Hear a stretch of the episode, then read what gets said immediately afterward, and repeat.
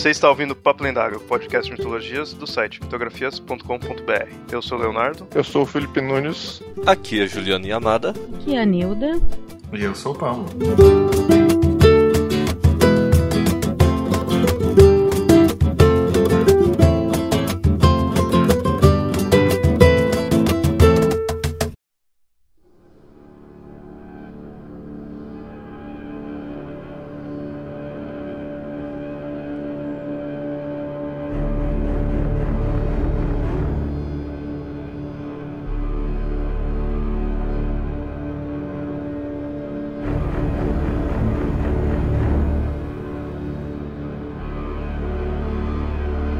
Sobrevivente, por muitos considerado o segundo pai da humanidade, pois sem ele nossa espécie nenhuma outra teria sobrevivido ao grande dilúvio.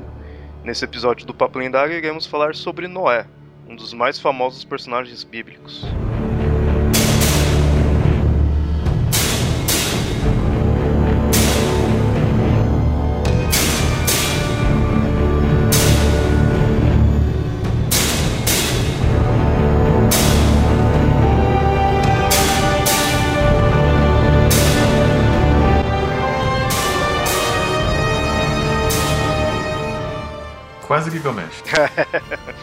Gilgamesh. Gilgamesh 2.0. Eu só não consigo ver ele com a cara do Steve Carell. Nossa, isso é péssimo. Você também não pode confundir com o diretor argentino que fez o Winter the Void, o Gaspar Noé. Tinha o seu Noé, que é- tinha um barzinho aqui perto de casa. Ok, pessoas, vamos falar do Noé mais importante aí. Mais importante que o seu Noé do bar da esquina? Como assim? Bom, então vamos falar sobre um Noé de muito tempo atrás. No caso, esse Noé nasceu na Mesopotâmia, volta de 4 mil anos antes de Cristo. É muito tempo. Esse Noé é o Noé do, do dilúvio. A gente já fez aí um episódio sobre o dilúvio, os diversos dilúvios, né, que existiu aí no mundo, ou não existiu, né, vai saber. Mas ah, esse episódio vai ser focado no Noé em si, no personagem, a sua importância, a sua família, ele é bem famoso pela questão do dilúvio, né, da, desse acontecimento, e também por depois ser o responsável por repovoar, né, ele e a família dele. Principalmente a família dele, né? Porque ele em si não sei se tem é, algum descendente novo de- de- depois do, do dilúvio. A gente tem os relatos que os três filhos dele foram os patriarcas, por assim dizer, das, do- de três grandes raças, das três grandes raças da humanidade. Falando em patriarca, o próprio Noé ele é considerado um, um patriarca, né, que ele é chamado de ser o décimo e último pa- patriarca pré-diluviano. No caso, patriarca, pelo que eu entendo, seriam são esses que são citados na Bíblia, né? O, O patriarca é um pai, é um pai de família. Aquele que começa uma linhagem de família, ou aquele que encabeça uma linhagem de origem é um patriarca. Também que quase que manda na família. Todo, todo conselho deve vir desse patriarca. Lembrando que aí a gente está falando de uma organização patriarcal, né? ou seja, quem manda é a linhagem do pai. Aqui, aqui no Brasil não era a figura do patriarca, mas geralmente as famílias japonesas tinham a figura da matriarca, que era a mulher mais velha viva. E teoricamente ela, não é que ela mandava, mas tudo que acontecia tinha que ser meio consentimento dela. Né? E, e- e as coisas giravam em torno dela, né? Então a família era em torno da matriarca. né? As festas de família, as coisas de família, tudo em torno disso. Né? Numa organização patriarcal, isso acontece com o homem mais velho daquela linhagem.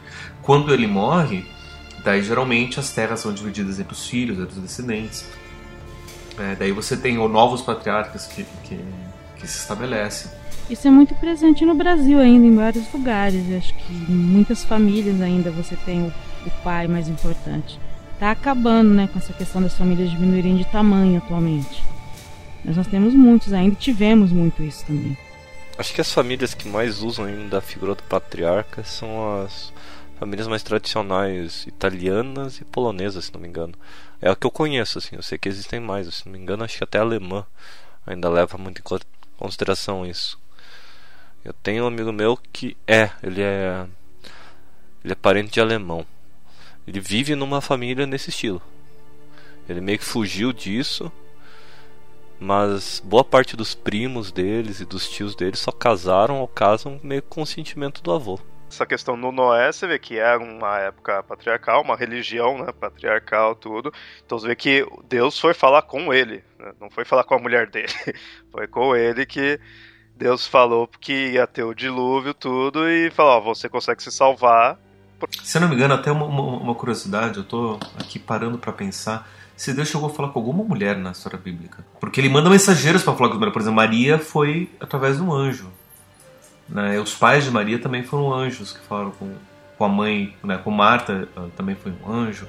Né? São, né? Deus só fala diretamente com homens. Mas vocês têm que entender que ele é um Deus tímido. O, então, nessa questão patriarcal, então, Deus né, foi falar com o Noé, porque realmente a própria mulher do Noé não se fala muito sobre ela na, na Bíblia. É, ela é chamada de Enzara, só que isso se encontra no livro dos Jubileus. Se não me engano, é apócrifo, né? Ela é a mulher né, do, do Noé. Ela sobreviveu junto com ele, né? Ela foi junto com ele na, na arca. E no, no Gênesis tudo não mostra o nome dela, nada. Só nesse livro dos Jubileus, só que não, não entra, né? E detalhe, ela é sobrinha do Noé. Né? Naquela época, sei lá, né? É que tinha pouca gente, né? É, Pensa. Foi imaginar um é... mundo com pouca gente é natural. Ele é o que? O, o décima geração? Ele é, ele é a décima geração. Né? Então não tinha tanta gente, todo mundo era primo de todo mundo. E havia outra coisa também, né? Às vezes uma pessoa era chamada de sobrinha, mas não era uma sobrinha tão direta. Porque tinha que ver os laços familiares que eram bem mais complexos. Um que eu tava vendo tava mostrando que essa questão dos patriarcas pré-diluvianos era muito comum ser sobrinha e sobrinha próxima mesmo, né? Tipo, é, seria a filha mesmo do irmão do, do pai, assim, do Noé, e se não me engano, o próprio pai do Noé também tinha um negócio assim, de ter casado com a sobrinha dele, sabe? É uma coisa bem comum ali. Mas ah, naquela época tinha pouca gente, né? E acho que por isso ter pouca gente, eles viviam até que bastante, né? Noé, por exemplo, viveu 950 anos na, no dilúvio ele tá com 600 e os filhos dele ele teve com 500 anos. Ou seja, se os filhos dele passaram pelo dilúvio, então na época do dilúvio os filhos dele já estavam com 100. Praticamente um mancebo, um garoto. Só 100 anos. É que nessa época não tinha poluição, não tinha nada dessas coisas, a vida era mais tranquila. E aí o Noé viveu bastante, mas não era imortal. Então acabou morrendo, morreu na região do Monte Ararat. Esse é o monte, aliás, que a a arca para. Parou, eles ficaram lá, passou alguns, algumas centenas de anos, ele morreu. Tadinho. A informação de que ele veio da região da Mesopotâmia, entendeu? Eu tava lendo as minhas bíblias e não diz exatamente de onde ele veio, né? Isso se dá. Eu não sei por que motivo se deslocalizou ele na Mesopotâmia? Muito é por, por dois motivos. Um, porque tudo acontecia na Mesopotâmia nessa época. Segundo, porque por conta de, de, de tradições, principalmente desse livro de Jubileu, que é um livro apócrifo que conta mais detalhadamente essas, essas informações. Que nem a gente não vai falar aqui do dilúvio em si, que a gente já tem um episódio, né?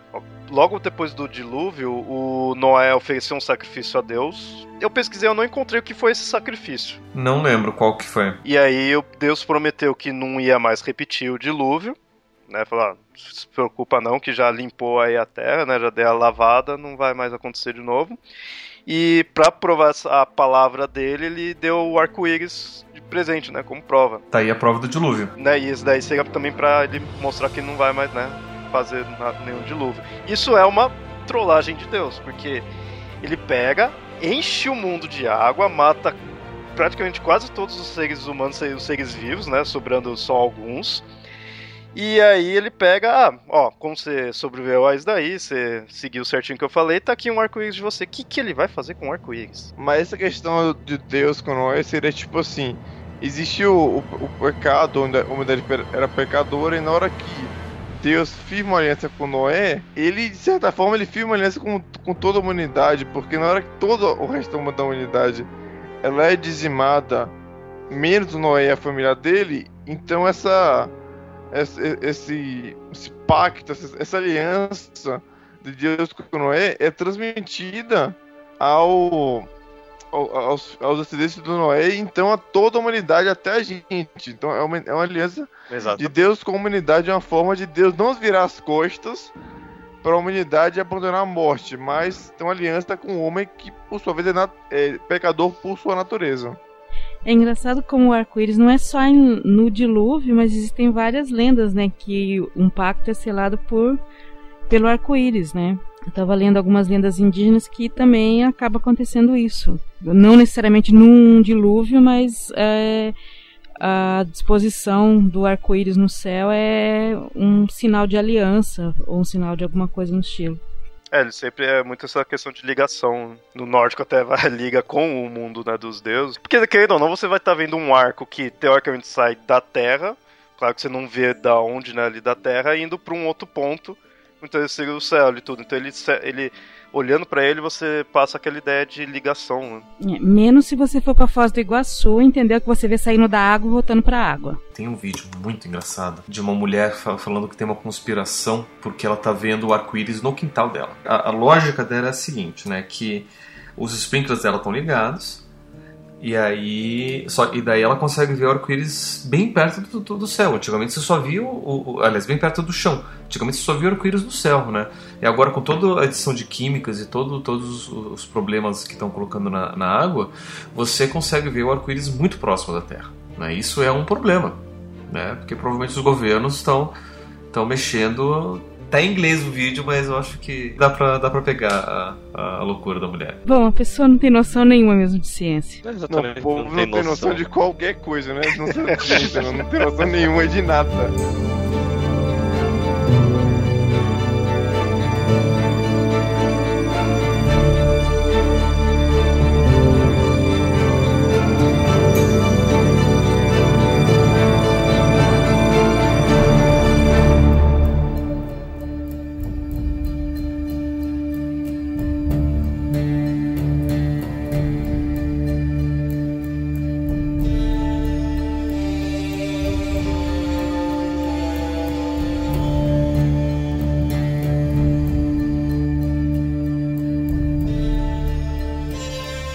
Então falando ainda do Noé, vamos falar aqui da linhagem dele, né? Que a gente ia falar da mulher dele. E mais pra frente a gente chega aí nos filhos dele, que aí vai mostrando toda a linhagem futura, né, para ele, assim.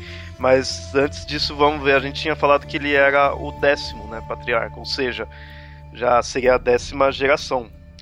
Ele era filho de Lameque, e esse, por sua vez, filho de Matusalém, filho de Enoque, filho de Jared, filho de Malalel, filho de Cainã, filho de Enos, filho de Sete e aí sim, filho de Adão. E aí acaba. Enoque não era o nome do filho de Caim? Ou é outro Enoque? É que a, a, a linhagem de Caim eu não sei se, se é divulgada. Porque a linhagem oficial é de Sete, porque Caim foi amaldiçoado lá, porque ele matou Abel e não sei o que.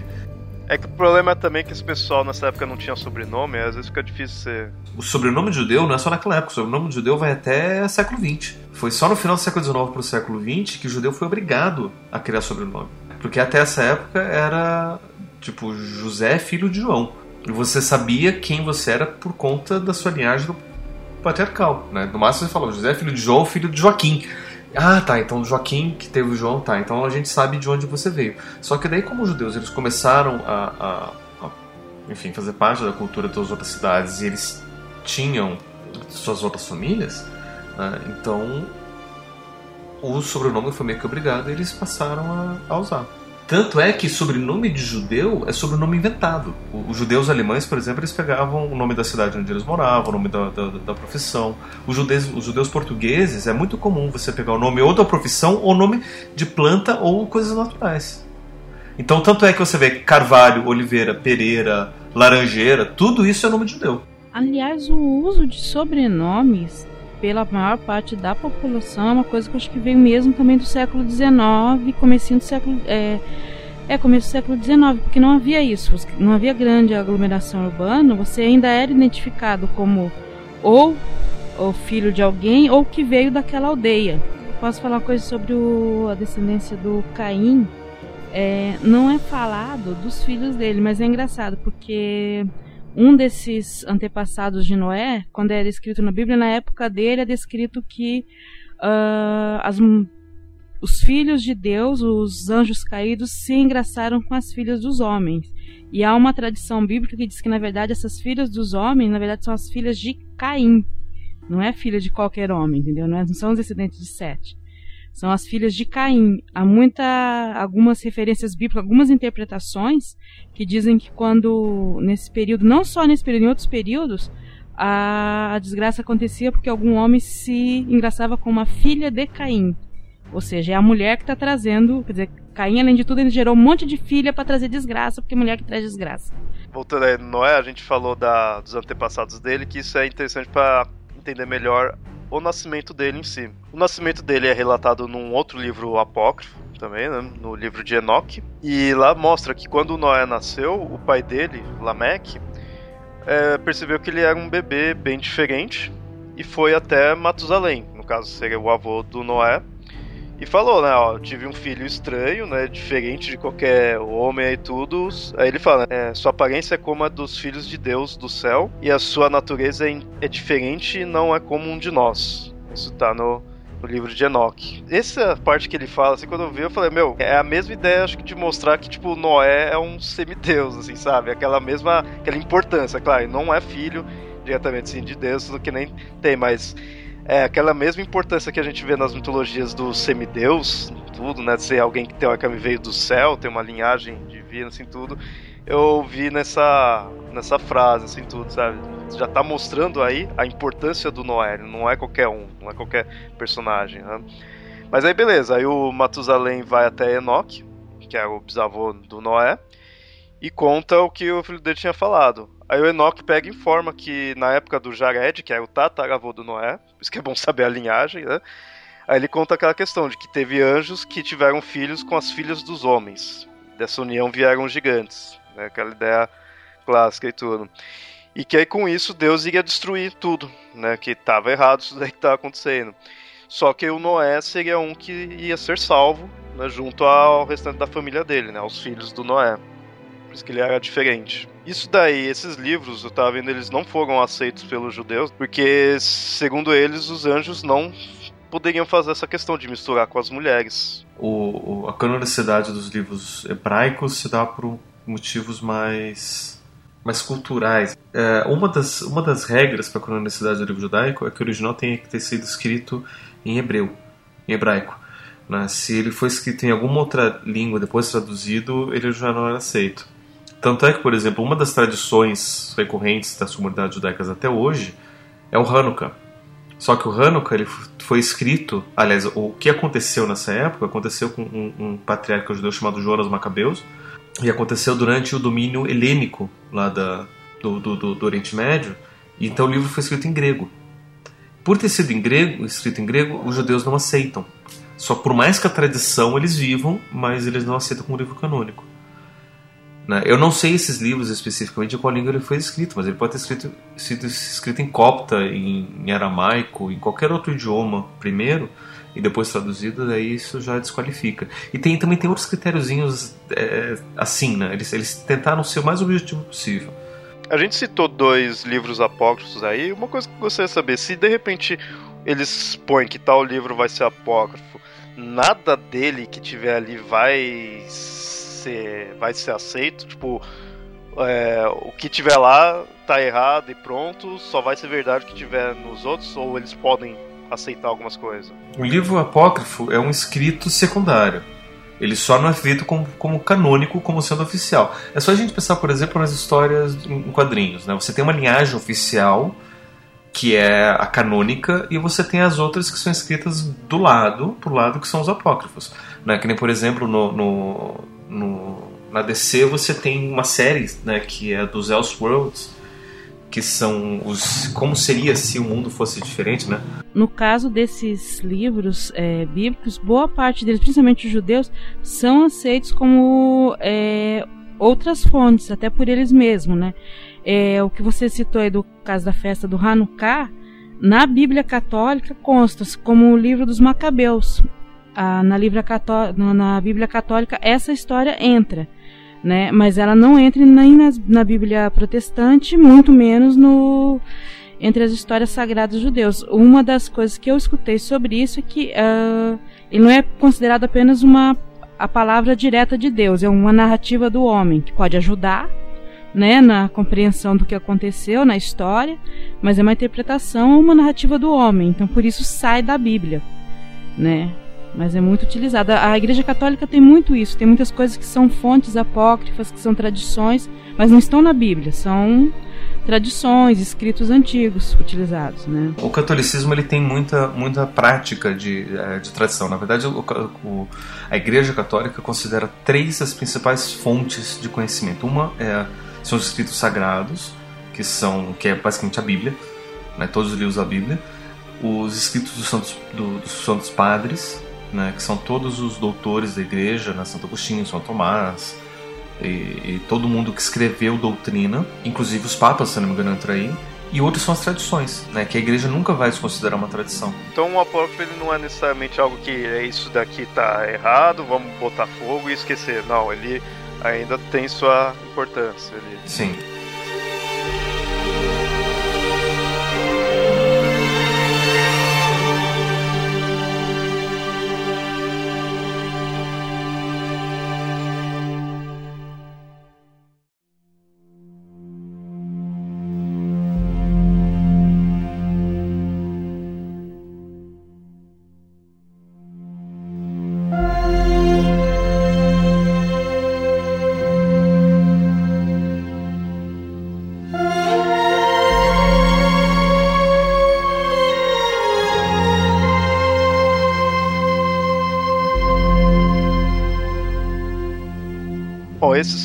Antepassados aí do Noé. Agora a gente já parte para parentes que vieram depois, no caso os filhos dele. Que isso é interessante que o Noé ele é como eu tinha dito, né? O Noé ele é famoso por essa questão do dilúvio, né? Ele foi ali o que sobreviveu e também é famoso por essa questão de ter sido o que continuou a linhagem, né, humana. Por isso que fala, né, o segundo pai da humanidade, que é ele que fez continuar ali. Ele foi junto com os filhos dele na, na arca e, na verdade, quem realmente continuou foram os filhos dele. E aí são três, que é Sem, Cã e Jafé. Na época medieval, esses três essas três pessoas eram meio conhecidos com a questão de Jafé ter fundado as populações da Europa, de Sem as populações da Ásia e Cã a população da África. Não só na Idade Média, até hoje a gente leva tem gente que leva essa história a sério.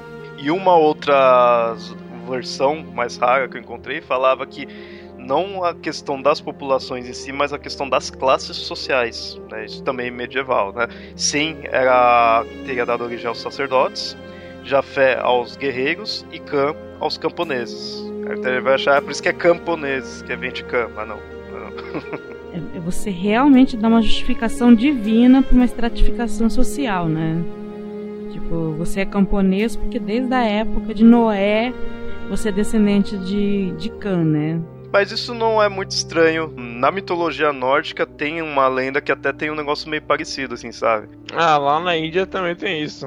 De de explicação religiosa para as castas e tudo mais. Mas de fato isso daí você não se encontra muito. Mais comum essa ideia dos três filhos dele terem gerado todas as etnias, né, assim, todos os povos que a gente teria. Esse é o mais comum, né? Que aí explicaria da questão de ter povos diferentes, tudo, né? Apesar que no fundo tudo veio do Noé, né? Mas ele se diversificou na questão de seus três irmãos. Né? E aí de Sem vieram os hebreus, no caso, Pablo, os hebreus, assim, o que limitaria, assim, que definiria a, o, o povo hebreu ali? Nossa. É... Porque não é são, só são de os é judeu, né? Não, não, não. Os hebreus, tecnicamente, eles são descendentes de Abraão através de Isaac, esse mesmo. Né, são os descendentes de Abraão, de Abraão através de Isaac. Porque o Abraão, tecnicamente, ele não era hebreu, ele era caldeu, se eu não me engano. E aí ele foi escolhido para começar esse povo, então a partir dele os descendentes através de Isaac, porque os filhos, os descendentes de Abraão através de Ismael viraram os árabes. E é que tá a grande briga entre eles até hoje, né? Porque o, a linhagem oficial, por assim dizer, é a de Isaac, só que Ismael era o primogênito. Então Ismael, por mais que fosse bastardo, ele era primogênito, ele tinha direito de, de primogenitura. E daí fica aquela coisa, é, vai o, o, direito oficial vai ser do primogênito ou vai ser do oficial mesmo, do abençoado? Né? E até hoje tem essa briga entre eles, por conta disso. Você falou aí dos caldeus. Caldeus também é outro que teria vindo do Sem, né? Que eu encontrei os caldeus, ele teria sido uma tribo, né, do litoral do Golfo Pérsico. E aí teria se tornado depois parte do Império da Babilônia. Outros que a gente tem são os assírios. Esses já seriam na região do Alto Rio Tigre, né, no norte da Mesopotâmia. Os elamitas, que aí teria sido uma civilização no extremo oeste e sudoeste do que hoje seria o Irã. Isso já num contexto mais histórico, assim, né? E os sírios. Esse dos sírios eu não encontrei muito, não sei se seria relacionado à Síria mesmo, né? Sim. Seria eles, né? Sim. Então eu acho que é um dos poucos que continuou um local com um nome, né? Assim. Porque não tem nenhum local ainda chamado Caldeia, né? Ou Assíria, assim, tudo, né? Agora dos sírios é o único que até hoje ainda tem um local com um nome referente a eles. De Cam teria vindo os cananeus. Esses, você vê, né? O nome vem do fato de ser Cam. Ele fala teria sido uma das sete divisões étnicas expulsas pelos israelitas após o êxodo. Ah, sobre Cam, né? Uh, acho que a gente não entrou na história. Mas ele foi amaldiçoado pelo pai, sim, né? Sim, sim. Que o pai resolveu beber. Tava pesquisando, tava vendo que o Noé, ele muitas vezes é considerado o primeiro bêbado da história. Não sei se é, né, o de fato o primeiro, mas eu já vi essa consideração. Aliás, eu, eu tava, tava vendo uma, uma explicação interessante que não tem como ter, ele ter sido o primeiro bêbado. Porque ele foi embebedado de propósito. Então as pessoas que embebedaram ele sabiam que, o, que a bebida ia intoxicar a pessoa. Olha, eu não sabia desse de propósito. Olha, para mim era sem querer tudo. Olha a teoria da conspiração. Que eu já eu vi uma versão que ele foi sem querer, ele tava como não sabia, né, teria se nesse caso ele teria sido o primeiro, ele tava lá bebendo, ele tinha, né, a produção de vinho dele, né, na, na videira lá, foi bebendo, não tinha noção, foi bebendo, ficou bêbado, né, ele não sabia que isso teria acontecido. E aí ele chega lá e tá bêbado, na tenda dele e o Khan, né, o filho dele, entra lá e vê ele e avisa pros irmãos. Aí os irmãos vão e cobrem o, o Noé, tudo. Se não me engano, os irmãos acabam não vendo, né? Sabe? Tipo, cobrem, mas não olham ele nu. O Khan já tinha visto ele nu. E aí é daí que o Noé amaldiçoa o Khan.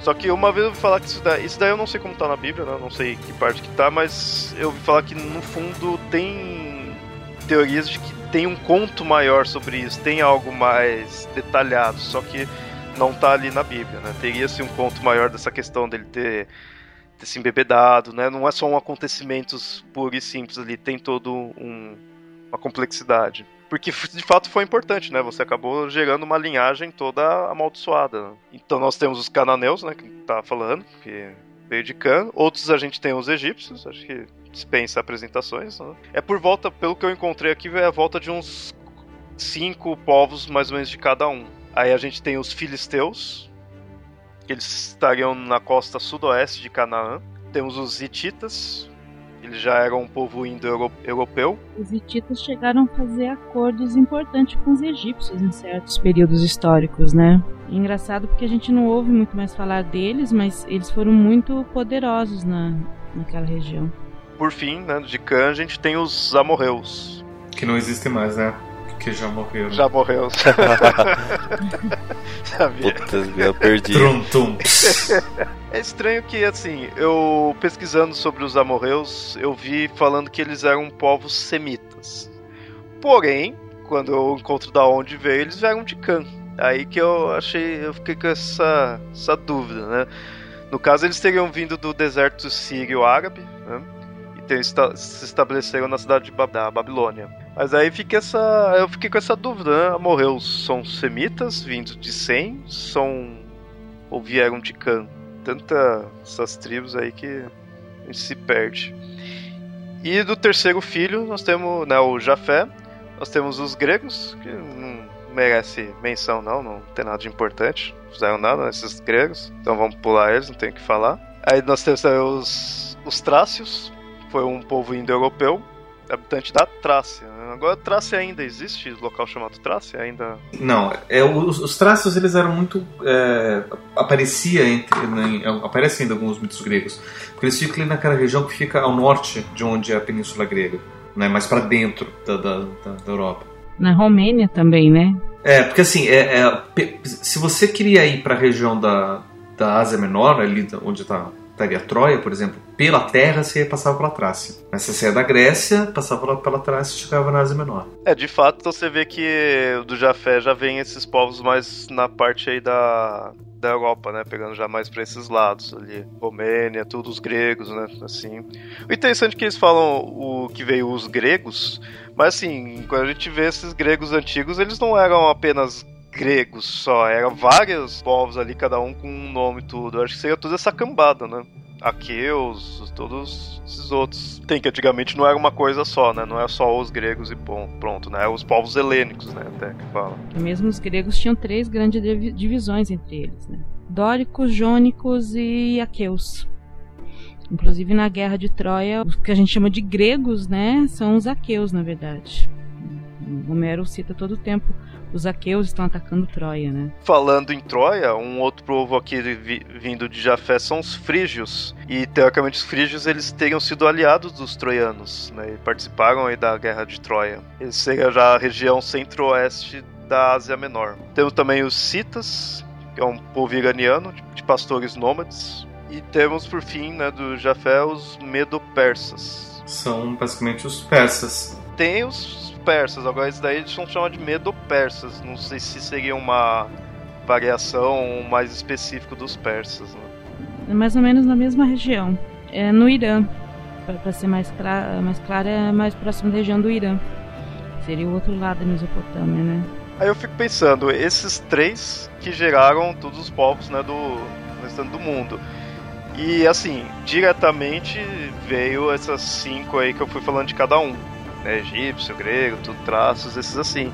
Imagino que, tipo, chinês, japonês, indiano, esses daí teria vindo, então, depois dessas daí, né? Se for seguir uma lógica dentro disso. São né? derivados disso. Basicamente, todos os africanos seriam descendentes de Cã, inclusive os negros, os etíopes, o pessoal do Congo, todo esse, todas as tribos africanas, todas as tribos africanas, todos os, os, asiáticos, né, os mongóis, os japoneses, os chineses, os vietnamitas, os coreanos, seriam descendentes de Sem, e todos os, os europeus. Os europeus seriam descendentes de Jafé, né? inclusive os nórdicos e, e portugueses. E...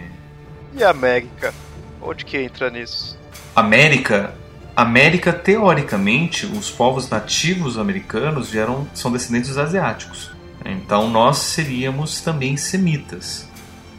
Tanto é que quando Jesus supostamente vem para a América, segundo o relato dos, dos mormons, ele fala com tribos de semitas. Né? Com os índios nativos aqui que são descendentes de Sem que eles chamam de judeus, né? Uma, uma, são judeus que vieram para a América, uma coisa assim, mas aí seriam os, os, esses, descendentes. Então, de certa forma, na loucura do devaneio de, de Joseph, Joseph Smith, ele estava meio que indo na direção correta das descobertas arqueológicas. Olha só, quem diria. Eu vejo uma coisa interessante, essa divisão de mundo, né? É, descrição né, do, dos povos que foram originados pelos filhos de de Noé que fala são todos os povos do mundo. Mas se você pegar toda essa descrição, era o um mundo antigo conhecido. Se você pegar quando nós aprendemos história na escola, aprendemos história do mundo antigo, é isso aqui, é Pérsia, entendeu? O, é, cananeus, é Mesopotâmia, é Grécia, entendeu? Citas, egípcios, uh, uma ou outra menção algum, sei lá, a Etiópia e acabou, entendeu? É o mundo conhecido, é o mundo mediterrâneo. Acho isso bem interessante, que é a descrição do mundo, mas qual mundo? O mundo que eu conheço, né? Que era o mundo para eles, eles não conheciam outro mundo, então é esse. É, isso é, é básico, né? Se for pegar toda a civilização ali, os contos vai se basear em, ao redor daquilo do que eles conhecem ali.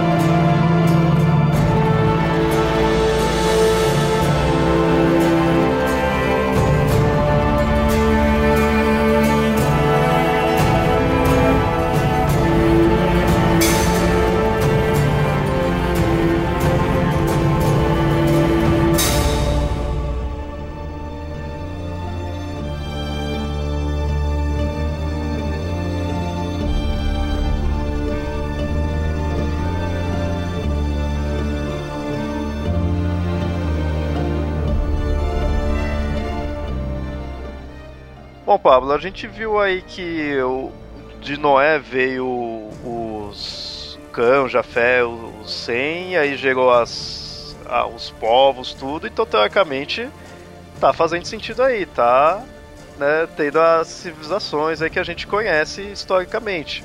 E então, teoricamente, Noé seria algo possível ou não? Não. É que assim. Depende que é o lado histórico ou o lado científico. Não, não, não tem muita diferença, né? Porque assim, a história é uma ciência também. A, a, grande questão do Noé não é nem essa linhagem, não é nem toda essa, é, é, essa, essa confirmação histórica né, da, da, dos povos e tudo mais. É, é o que ele faz, né? A, toda a história do dilúvio, da arca, de todas as espécies da humanidade. Espécies do, do, do mundo, do planeta, não da humanidade. É, porque afinal de contas Deus fez o planeta pra gente, né? Então as espécies são nossas. isso é meio. Isso é meio complicado. Tô achando que o Pablo que fez o. aquele sinopse do filme. Vamos ler pra quem não viu.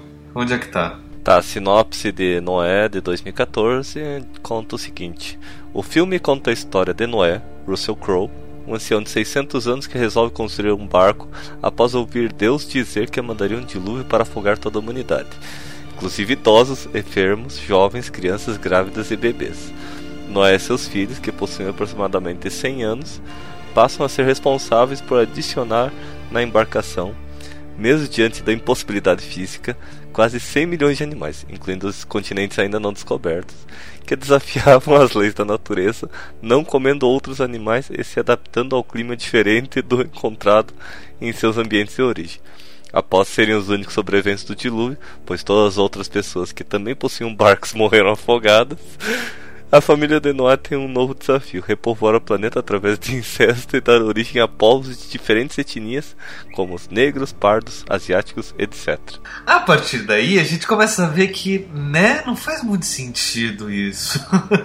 Eu, eu, imaginei só a seguinte cena, né? Uma das netas de Noé tem um filho negro, né? O pai é branco. Não, mas Deus mandou, não tinha outro jeito. Né? Tem que começar a ter ou então um japonês, olha, a gente tem que mudar as coisas aqui. E aí o pai fica pensando, né? Quem que é o pai desse daí, né? Se todo mundo. tem um parecido perto, né? Você fica pensando a mulherada lá sendo que nem cachorro, né? Tendo seis, sete de uma vez só, né? Coitado. Ah, mas ela, mas, mas o pessoal vive lá 500, 600 anos, dá tempo. Se for ver, eles tinham até pouco filho por questão de de viver tanto assim, né? É, considerando que eles não tinham televisão e viviam mil anos, tendo só três filhos, tá no lucro. Tá no, é, lucro. no caso de Noé, porque o nome dele é sossegado, né? O significado do nome dele é o cara que descansa, né? A grande questão, né? Que, tipo, você pode vir com a explicação que você quiser pro tamanho da arca, tanto é que existem estudos de criacionistas que calculam o tamanho da arca, diz que a arca tem tamanho suficiente para você ter todas as espécies, inclusive as espécies grandes, provavelmente é, de lagartos, por exemplo, os dinossauros, né? Porque afinal de contas o mundo só tem 6 mil anos, então os dinossauros viveram né, dentro desse, desse período de 6 mil anos e conviveram com os humanos. Os dinossauros foram transportados em ovos, né? não, não precisava ser o, o dinossauro inteiro, né? um tiranossauro, um brontossauro um do lado do outro. Eles podiam ser simplesmente os ovos dos dinossauros. Né? Então, não importa a desculpa que você é, conta, né? O problema é que é, você tem dificuldade de você colocar tudo aí. Se a gente for considerar só as espécies de insetos, a gente tem mais espécies diferentes de insetos do que a gente tem pessoas vivas na Terra. A quantidade de espécies de insetos no mundo supera a quantidade de qualquer outro ser vivo. Outro, outro é, né? Só de espécie, fora os indivíduos, né? Se, se, a gente pegar os besouros, que são os mais populosos dos insetos, a gente tem mais de 50 mil espécies diferentes de besouros. Imagina, se a gente for levar um par de besouros de 50 mil diferentes, vai ter 100, 100 mil besouros. Desde os pequenos até os grandes. Né? Sério, não cabe tanto besouro no espaço. Mas o conceito de, da Bíblia que tem a força divina é justamente esse. Olha, só tem, só tem uma explicação para isso dar certo. É que a Arca de Noé fosse uma Tardes. Cara, pensa bem, é verdade, Noé, Noé tava com 600 anos. Olha, 900, 900 é, anos, olha. 600 anos era a idade que tinha o primeiro doutor. É, sob esse ponto de vista, Noé é possível. E aqui está a nossa citação obrigatória Dr. Who no episódio. Cara, nós conseguimos citar Dr. Who num, num cast de Noé. Não só citar, como mostrar que o Noé é um Time Lord. Cara, agora faz sentido a história do Noé. Agora eu quero ver pra você falar que não é possível. Ah, ainda assim não é possível. É, porque daí a gente pega também as as outras impossibilidades, né? Por exemplo, como é que a gente vai fazer com que o urso polar volte pro, pro Polo Norte, os pinguins voltem pro, voltem pro Polo Sul? Né? Como é que a gente vai fazer com que os cangurus voltem para a Austrália e fiquem só lá? Né? Não se percam no meio do caminho, porque a gente não tem cangurus perdidos por aí. Outras espécies só tem lá na Austrália. Exatamente o que eu falei, a força divina. Tem, tem, tem Deus lá, explica, acabou. Mas assim, eu fico imaginando, não querendo defender esse conceito, não falando que isso seja justificável. Mas assim, da mesma forma que três pessoas conseguiram gerar etnias bem diferentes, o dos animais, de repente, eles não podem me falar, não, antes não era todos os animais que a gente tem agora. Era bem menos e aí foi se variando depois, né? Então não era tantas insetos assim. Foi ó, depois do dilúvio, tudo, que eles começaram a procriar, que aí foi se diferenciando também, né? Claro, que eu falei, não que isso explique, mas é uma ideia interessante de pensar, já que com os humanos é dessa forma. E isso, isso tem um problema, né? Porque se você vai colocar esse tipo de, de variação, você está é, mais ou menos que defendendo a evolução em curto, em curto espaço de tempo. Ou seja, nos, de, de 4, 5 mil anos para cá, todas as espécies evoluíram nas espécies que a gente tem hoje. E, e os criacionistas eles são uh, contra justamente esse argumento. Então, todas as espécies vivas, e as que já foram extintas, inclusive, que a gente tem registro histórico dessas espécies, mas que hoje elas já não estão mais extintas, deveriam estar no, na arca. É que é, eu chego naquela questão, naquela ideia assim, né? O mais plausível é você entender o que essa história, o que essa lenda tá querendo passar. Não você vir querer falar que aconteceu do jeito que tá, né? Ali escrito. É aquela ideia básica de como se lê a Bíblia.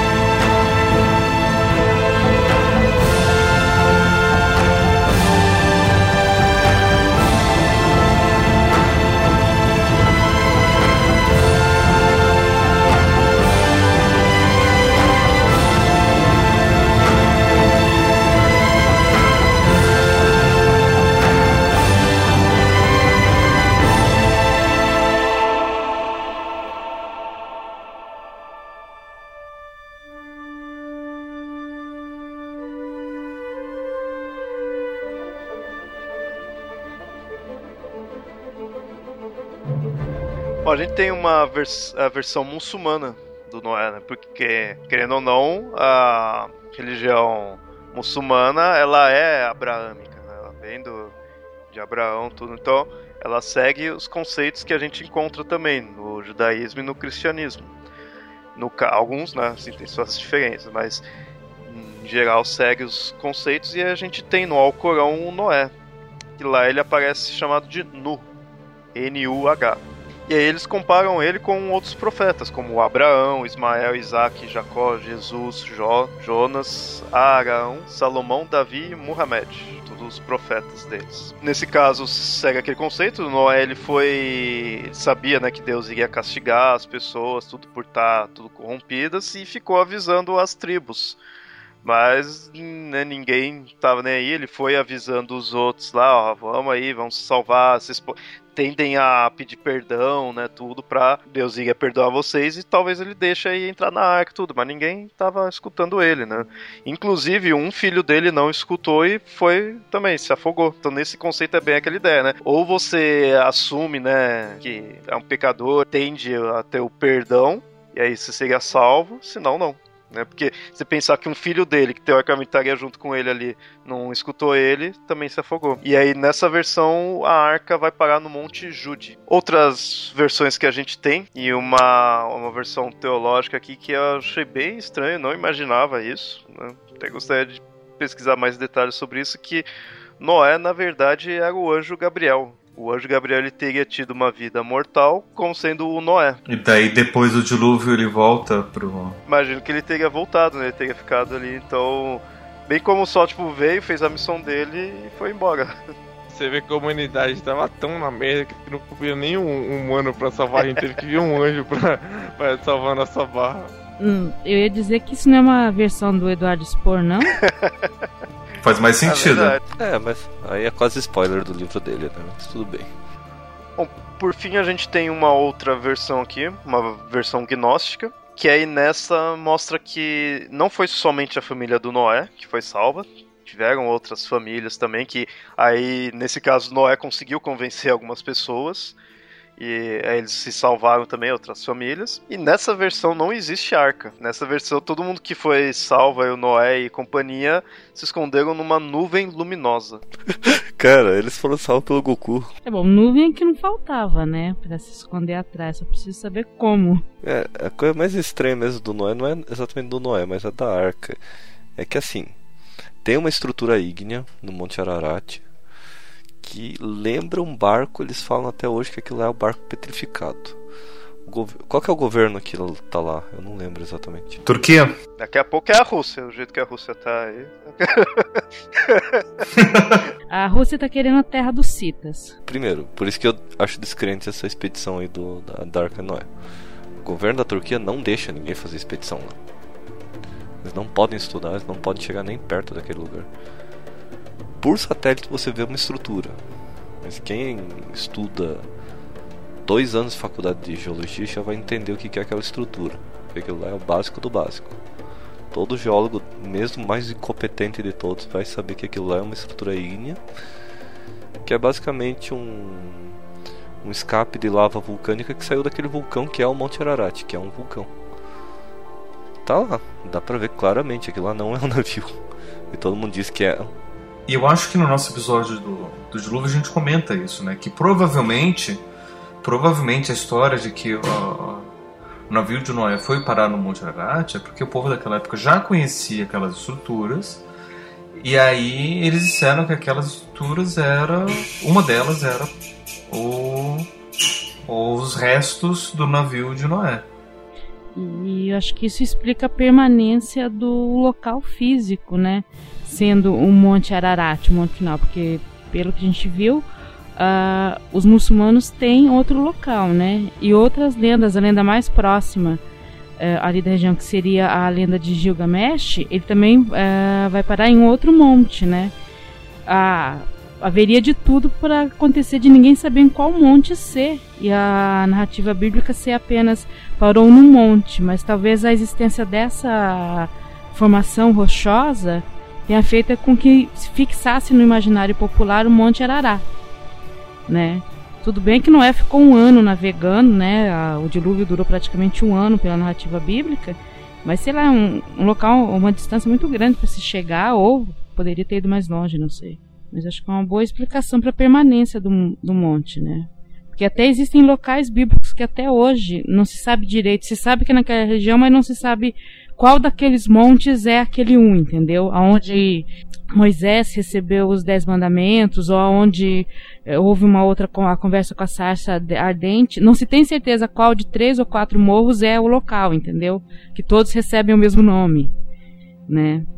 Então, talvez isso tenha ajudado a fixar. Interessante que é o Yamada foi, pôs por água abaixo aí a arca, né? Sem trocadilhos aí, mas acabou com o mito aí da, da arca. E o Pablo mostrou a questão do Noé, né? De ser impossível. E são, são as duas peças aí do, do mito, né, do dilúvio. E a outra peça que a gente tem é o próprio dilúvio em si. Agora, o dilúvio, já assim, não que tenha ocorrido um dilúvio mundial que tenha coberto tudo, mas o conceito de dilúvio é uma ideia plausível de ter as cheias nos locais ali tudo, né? Então, você vê, o mais plausível, talvez o mais com pé assim na realidade, é o dilúvio em si. O Noé não e a arca tá, também não, dessa forma como é contado. Agora, o dilúvio, ele não é mundial, mas a ideia de você ter as cheias, de ter inundado o local, é algo real. Não só isso, mas psicologicamente o dilúvio faz muito sentido.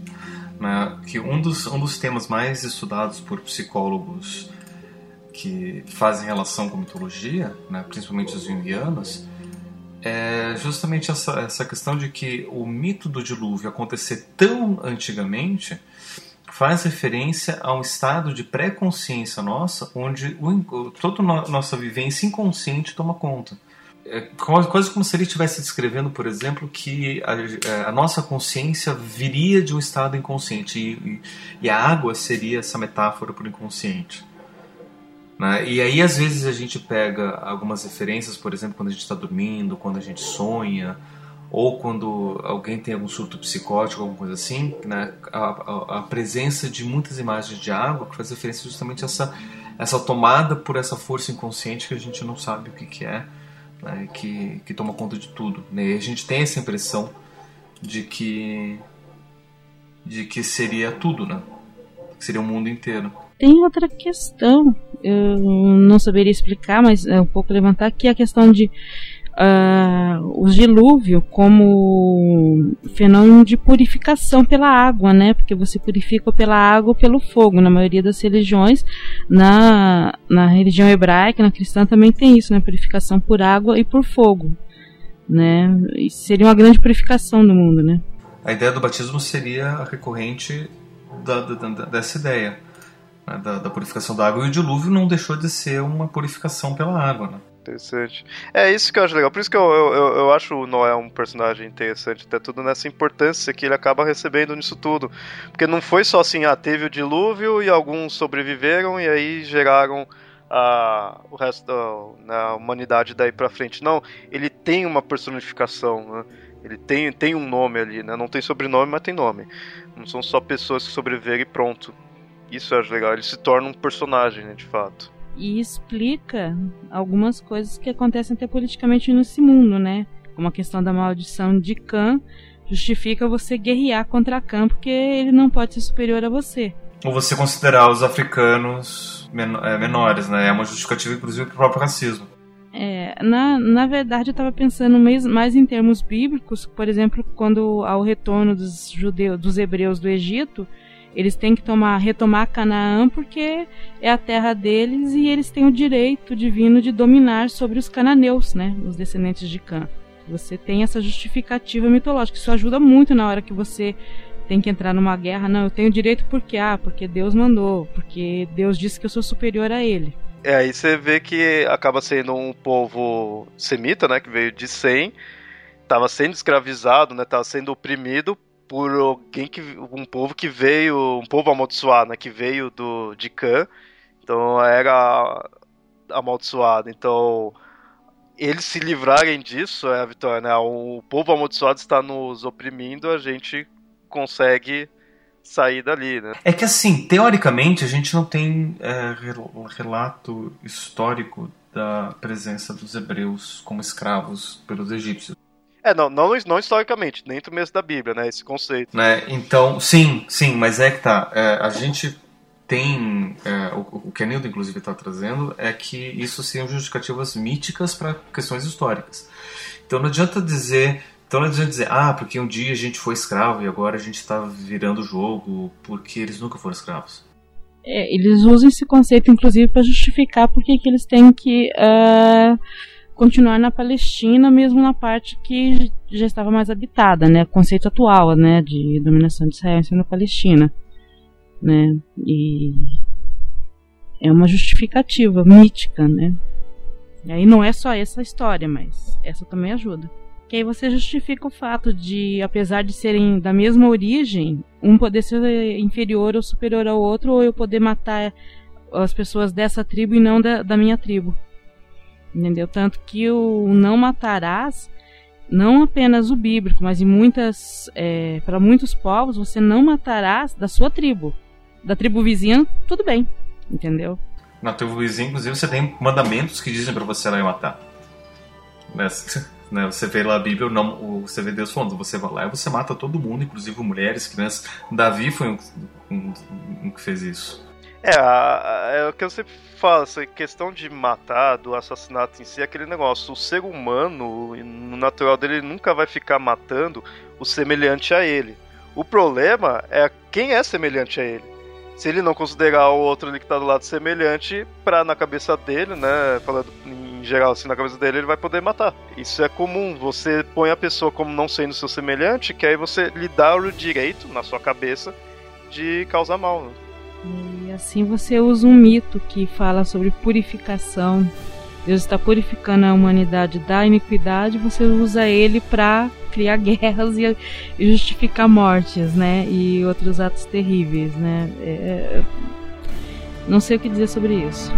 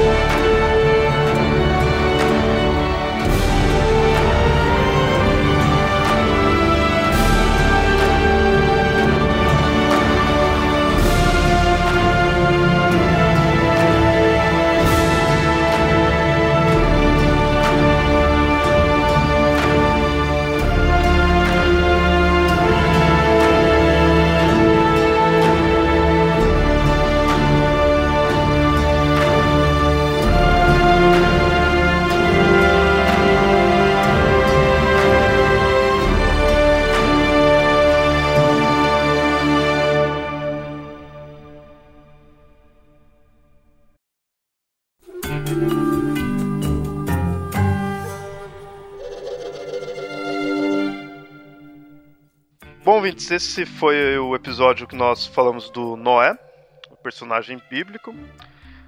É, a gente já tinha feito lá o episódio do dilúvio, então esse foi focado nele e tudo, né? Mostrando qual a relação dele com o dilúvio e qual a relação do contínuo da humanidade, né? Frente a ele. Algumas outras versões tudo mais. Espero que vocês tenham gostado aí e fiquem à vontade de comentar, de também se vocês conhecerem alguma outra versão, algo mais que vocês queiram dizer. Vocês podem ir no site comentar lá ou mandar e-mail para mitografias.gmail.com. E até mais. Tchau, tchau. Um abraço. Tchau.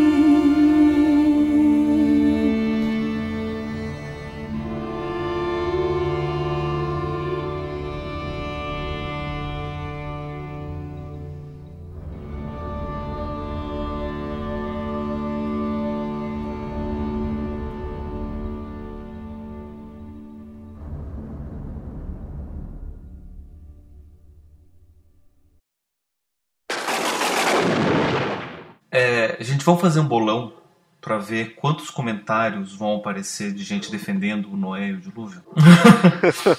porque vai ter gente falando, não, porque seus hereges, isso daí tá errado. Noé existiu de verdade, olha só, diz na Bíblia que ele existiu, então é verdade. É, é. Puta, não faz uma gravação quando eu tô aqui em Belo Horizonte? A gente grava a cada 15 dias. O ano Quando inteiro. ele me... Não, quando ele me chama que eu tô aqui, pouquíssimas vezes eu não vi. Teve uma que eu esqueci. Aham. Outra que você não veio, outra que deu problema no áudio, outra que você não tava em casa, outra que. Mas não, mas a maioria foi porque eu, que, que, que o Leonardo me chamou, eu tava em Salvador. Salvador eu não consigo.